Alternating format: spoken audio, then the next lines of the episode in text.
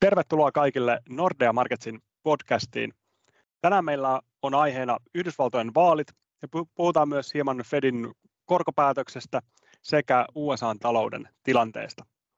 Aiheesta meillä on puhumassa Jan Monkeeri ja mä olen puolestani ekonomisti Kristian Nummelin.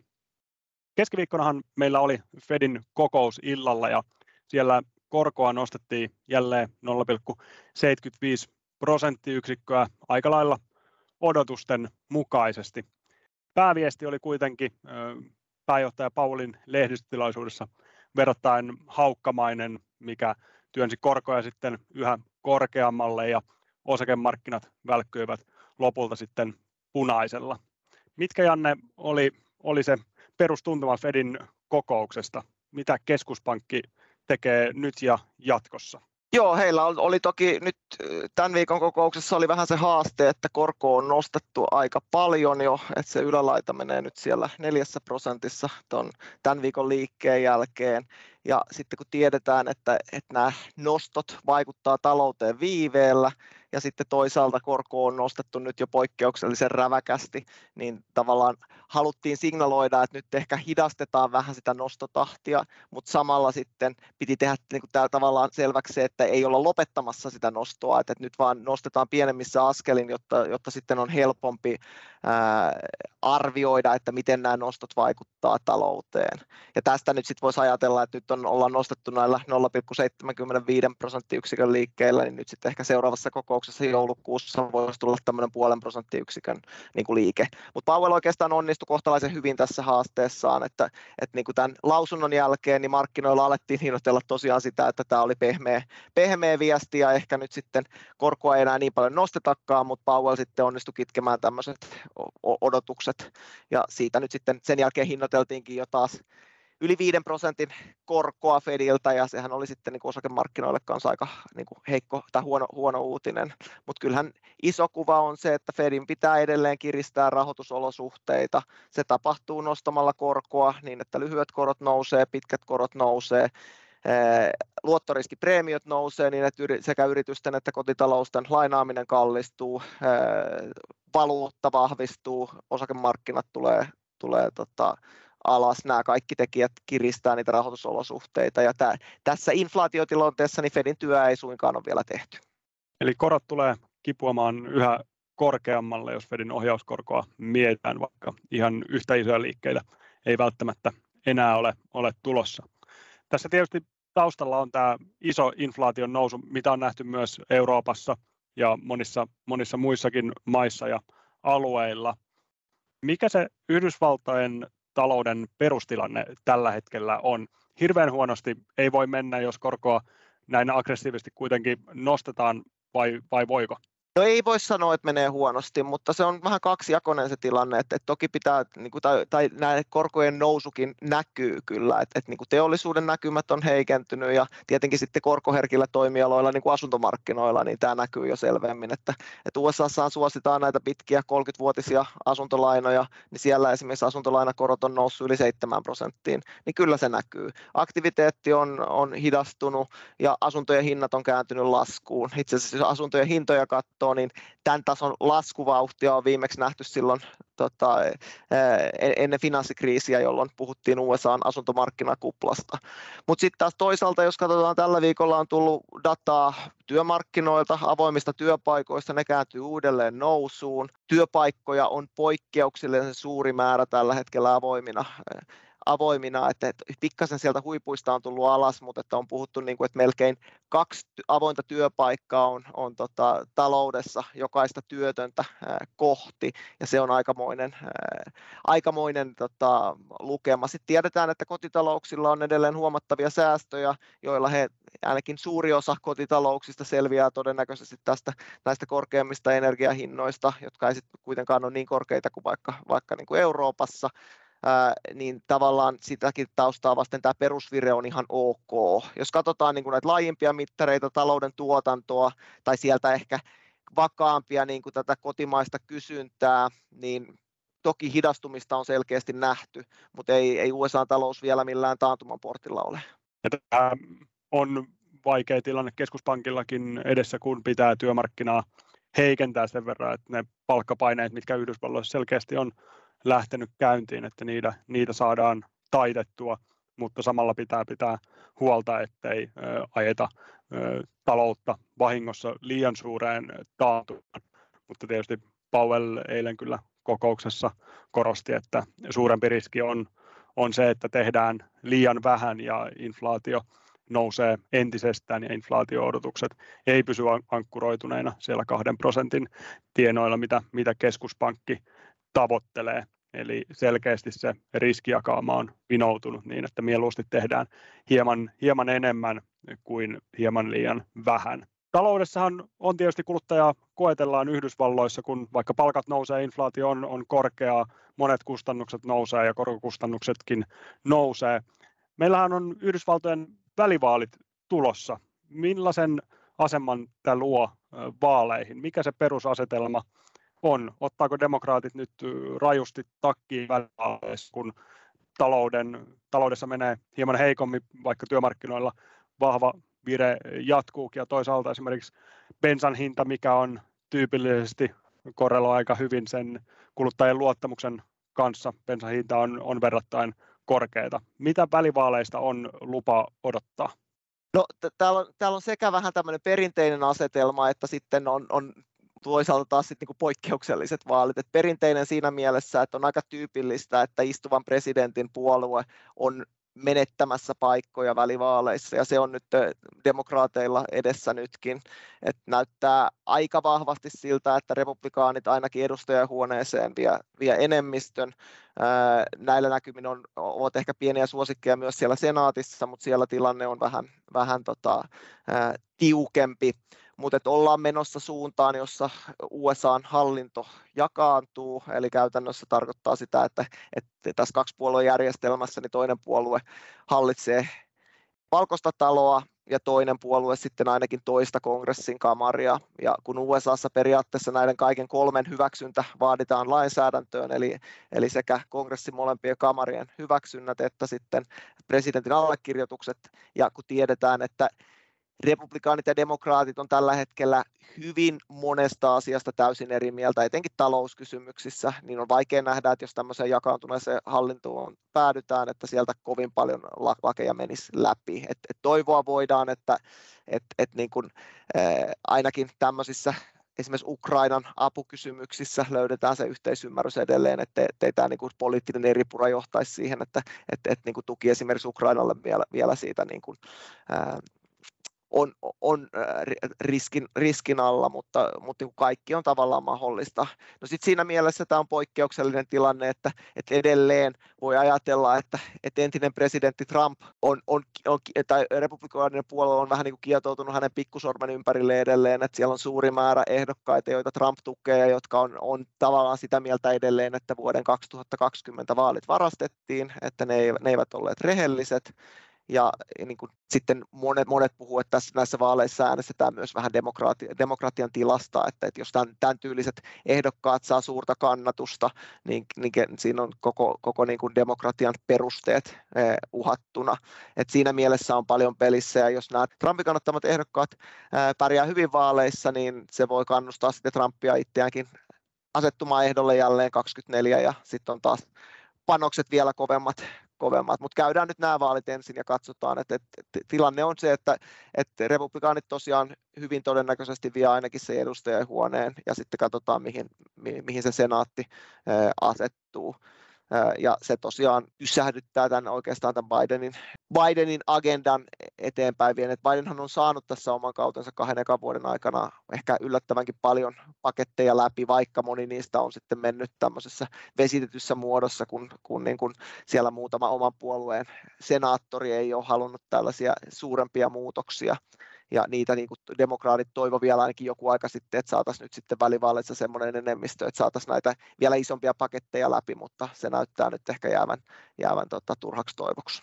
Jos mietitään tätä lyhyen ajan talouspolitiikkaa, niin toisaalta siellä ei taida suuria lakihankkeita olla, mistä eläteltäisiin toivoa, että niitä pitäisi saada vielä läpi. Eli ne, mitä on nyt saatu parina vuonna, ne on saatu läpi ja seuraavaksi, jos päädytään jakautuneeseen hallintoon, niin sitten on turha odotella mitään suurempia lakiehdotuksia, mitkä menestyisi. Kyllä, ainakin kotimaisen politiikan ja niin kuin talouden osalta juuri näin, että ulkopolitiikassa voidaan löytää sitä niin kuin yhteisymmärrystä ehkä vähän enemmän, mutta talouskysymyksissä niin vaikea nähdä, että sieltä mitään suurempaa menisi läpi. Ja on odotettavissa myös, että näistä tutuista aiheista, eli tästä liittovaltion rahoituksen jatkamisesta ja velkakatosta, joka taas tulee tuossa ensi vuonna eteen, niin niistä käydään varmaan kovat väännöt, ja kyllähän ne on ollut semmoisia teemoja, että ne sitten markkinoillakin voi aiheuttaa huolta. Ja nyt kun puolueet on niin kuin näin erimielisiä, niin voi olla, että niistä tulee vielä entistä kovemmat väännöt. Että republikaanit todennäköisesti haluaisi, että niin kuin päästään sopuun huomattavista menoleikkauksista, demokraattien totta kai niin kuin suosimilla alueilla, ja jotta he olisi sitten suostuisi esimerkiksi nostamaan tätä velkakattoa, että niistä varmaan saadaan hyvät väännöt aikaiseksi, ja jos molemmat osapuolet ajattelee, että äänestäjät syyttää sitä toista puoluetta siitä, että ei päästä sopuun, niin se on aina vaarallinen tilanne, ja voi sitten, kyllä tässä on puhuttu siitä jopa Yhdysvaltojen liittovaltion niin kuin maksukyvyttömyyden tilasta, joka sitten niin kuin markkinoilla varmasti aiheuttaisi niin kuin liikettä. Ei nyt mennä asioiden edelleen, mutta niin kuin olisin yllättynyt, jos näistä ei niin kuin kunnon vääntöä saataisiin taas aikaiseksi jakaantuneen hallinnon tilassa. Näistähän velkatto-ongelma on tullut menneenä vuosina useammankin kerran vastaan, ja tyypillisesti siitä on aika kovaa vääntämään. Kuitenkin ehkä se perustuntuma markkinoiltaan, että se ei kuitenkaan ole johtanut ehkä mihinkään suurempiin markkinaliikkeisiin, jonkun verran sitä heiluntaa on tullut ja aiheuttanut epävarmuutta, mutta sitten lopulta kuitenkin on aina päästy sopuun siinä. Onko perusodotus kuitenkin, että kun päästään velkakattovääntöön jälleen, niin se on aika pitkälti poliittista ja hetken aikaa, kun sitä väännetään, niin saadaan sen näköinen sopu aikaa, vai onko nyt jakautuminen niin iso, että on selkeästi suurempi riski, että tulee esimerkiksi pidempi aika, milloin ei ole saatu velkattoa nostettua ja rahat on loppu?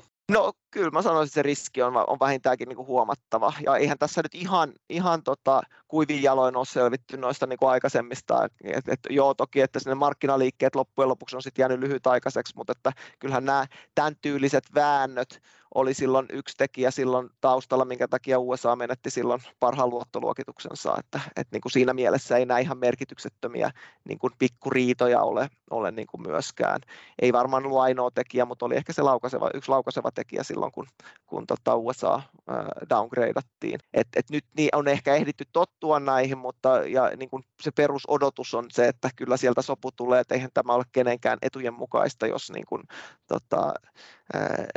ei päästä sopuun tai niin kuin USA:n liittovaltioajatus maksukyvyttömyyden tilaan pelkästään sen takia, että poliitikot ei pääse sopuun, mutta ei niin kuin tässä tämmöisessä niin kuin jakautuneessa tilanteessa, missä näkemykset poikkeaa noin vahvasti, ja jos miettii, mitä siellä USA:ssa nyt on tapahtunut, että kuinka hulluksi koko politiikka on monessa mielessä niin kuin mennyt, ja tämä, että niin kuin ollaan sitä mieltä, että vaaleja peukaloidaan ja tuloksiin ei voida luottaa, ja ehkä korkein oikeuskin politisoituu jollain tavalla, ja niin kyllä tässä niin kuin riskejä on, että tässä tapahtuu jotain, vaikkei se niin kuin tällätteen ekonomistin silmin näytä, että siinä olisi mitään järkeä, niin politiikassa se ei aina niin kuin nämä argumentit ei toimi sitten valitettavasti samalla tavalla. Mikä välivaalien lopputuloksella, onko sillä kuitenkaan talouden ison kuvaan merkitystä? Me puhuttiin aikaisemmin hieman Fedin keskiviikon korkopäätöksestä, ja tuntuu, että keskuspankit on ollut se ajuri markkinalla hyvin vahvasti tänä vuonna, kun korkoja on nostettu, ja se on heijastunut valuuttoihin, korkomarkkinoihin tietysti ja myös osakemarkkinoihin hyvin vahvasti.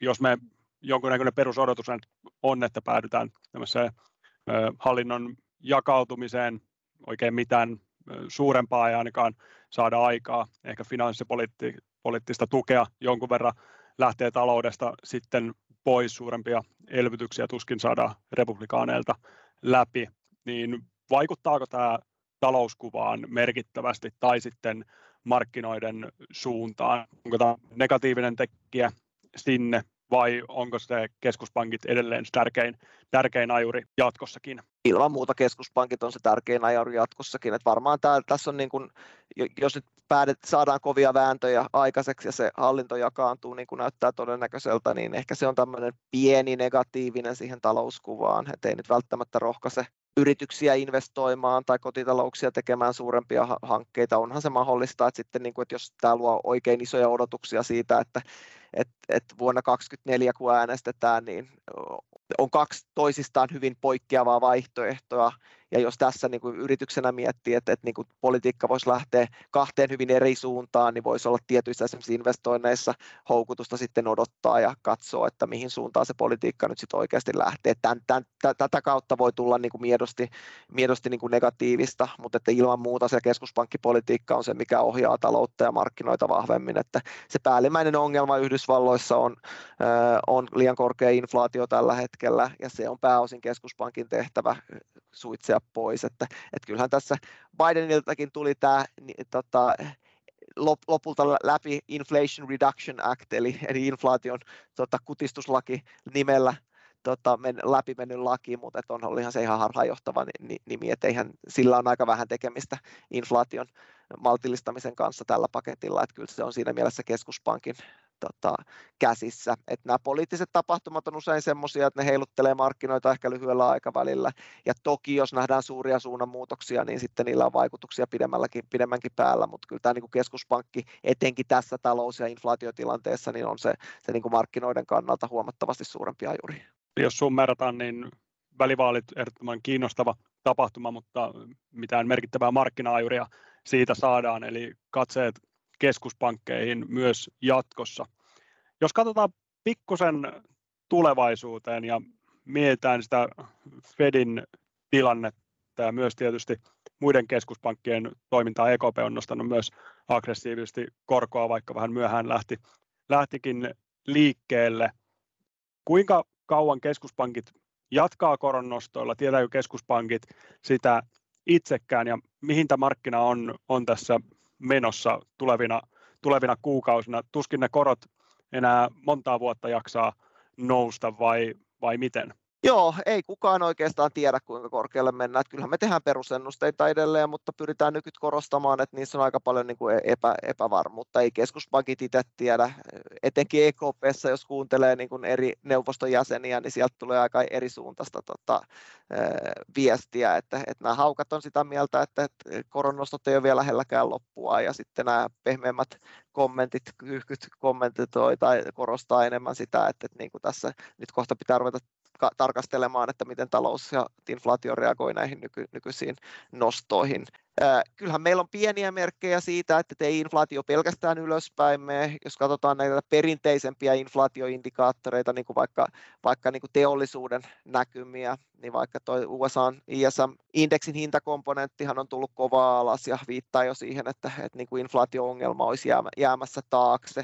USAsta tuli viime viikolla palkkadataa, palkkojen nousu edelleen, palkat nousee ihan liian nopeasti, mutta ainakaan se nousu ei enää kiihtynyt tuossa vuoden kolmannella neljänneksellä. Markkinahan hinnoittelee, että niin kuin inflaatio melkein tulee alas kuin kivi, niin kuin tässä vähän myöhemmin, että euroalueella tämä vuosi kyllä pysytään niissä yli 10 lukemissa, mutta että sitten niin kuin ensi vuonna tullaan jo selkeästi niin kuin alaspäin. Että kyllä tässä on myös sellaisia odotuksia, tai odotukset on vahvasti sen suuntaan, että ei inflaatio jää näin korkealle, mutta ehkä se avainkysymys on se, että kuinka nopeasti inflaatio tulee alas ja tuleeko se sinne keskuspankin tavoitteen 2 alle vai vetääkö se saman tien niin kuin sieltä ali, jolloin niin kuin inflaatio olisikin liian matalaa, vai jääkö se vakiintuksi jonnekin selvästi korkeammalle tasolle. Että kyllähän hintojen nousupaineet on nyt laaja-alaisia ja pohjainflaatiokin on niin kuin moninkertainen siihen keskuspankin tavoitteeseen verrattuna. Mutta niin kaikki signaalit ei ole enää sen suuntaisia. Raaka-aineiden hinnathan on tullut huipuista alas, sähköhintakin on tullut selkeästi huipuistaan alas, ja muistetaan, että inflaatio on kuitenkin sitä muutosta niin kuin siihen edellisvuoden vastaavaan ajankohtaan verrattuna. Eli tavallaan se, jos hinnat nousee ja jää koholle, niin jos näin määritelmällisesti, jos ne jäisi koholle tietylle tasolle, olisi vuoden siinä samassa hinnassa, niin sen jälkeen niiden kontribuutioinflaatio olisi 0.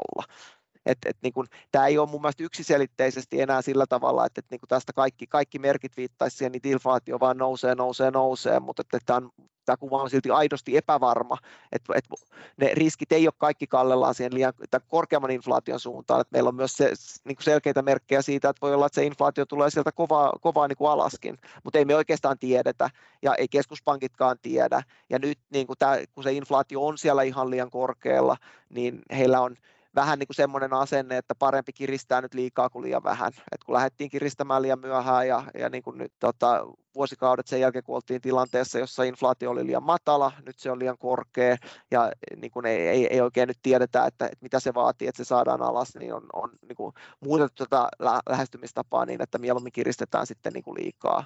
Mutta kyllä tässä niin kuin aika suurella todennäköisyydellä voi sanoa sen, että joulukuussa suuret keskuspankit nostaa edelleen ja nostaa todennäköisesti vielä huomattavalla askeleella. Todennäköisesti myös nostetaan vielä ensi vuoden alussa, mutta sitten kuinka pitkään ensi vuonna nämä nostot vielä niin kuin jatkuu, niin sitä en tiedä. Meidän perusennusteessahan ne loppuu ensi vuoden alkupuolella ja sitten niin kuin sen jälkeen jäädään niin kuin katsomaan, että miten talous on niin kuin reagoinut tähän.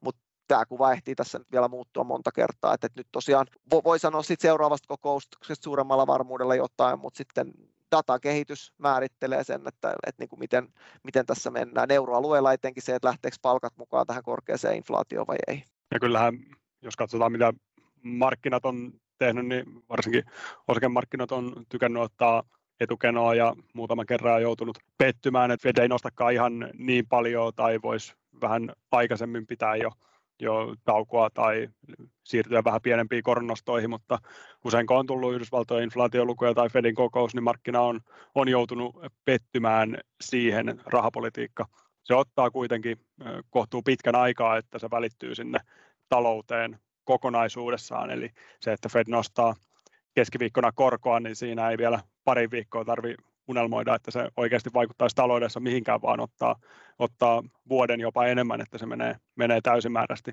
talouteen läpi. Mutta tietysti markkinat tykkää olla vahvasti etukenossa ja haistella sitä, milloin keskuspankkien linja voisi muuttua. Välivaaleista ehkä viimeisenä ennustuksena, Janne, jos vahvana analyytikkona haluat heittää, miten välivaaleissa käy, mikä on oma arvio siitä? Kyllä, mä melkein näillä näkymin veikkaisin, että republikaanit vie kohtalaisen selkein numeroin sen edustajainhuoneen ja saa pienen enemmistön myös senaattiin. Tätä jäämme ensi viikolla jännittämään. Kiitos kaikille kuuntelijoille ja palataan näissä asioissa varmasti myös myöhemmin vielä tänä vuonna.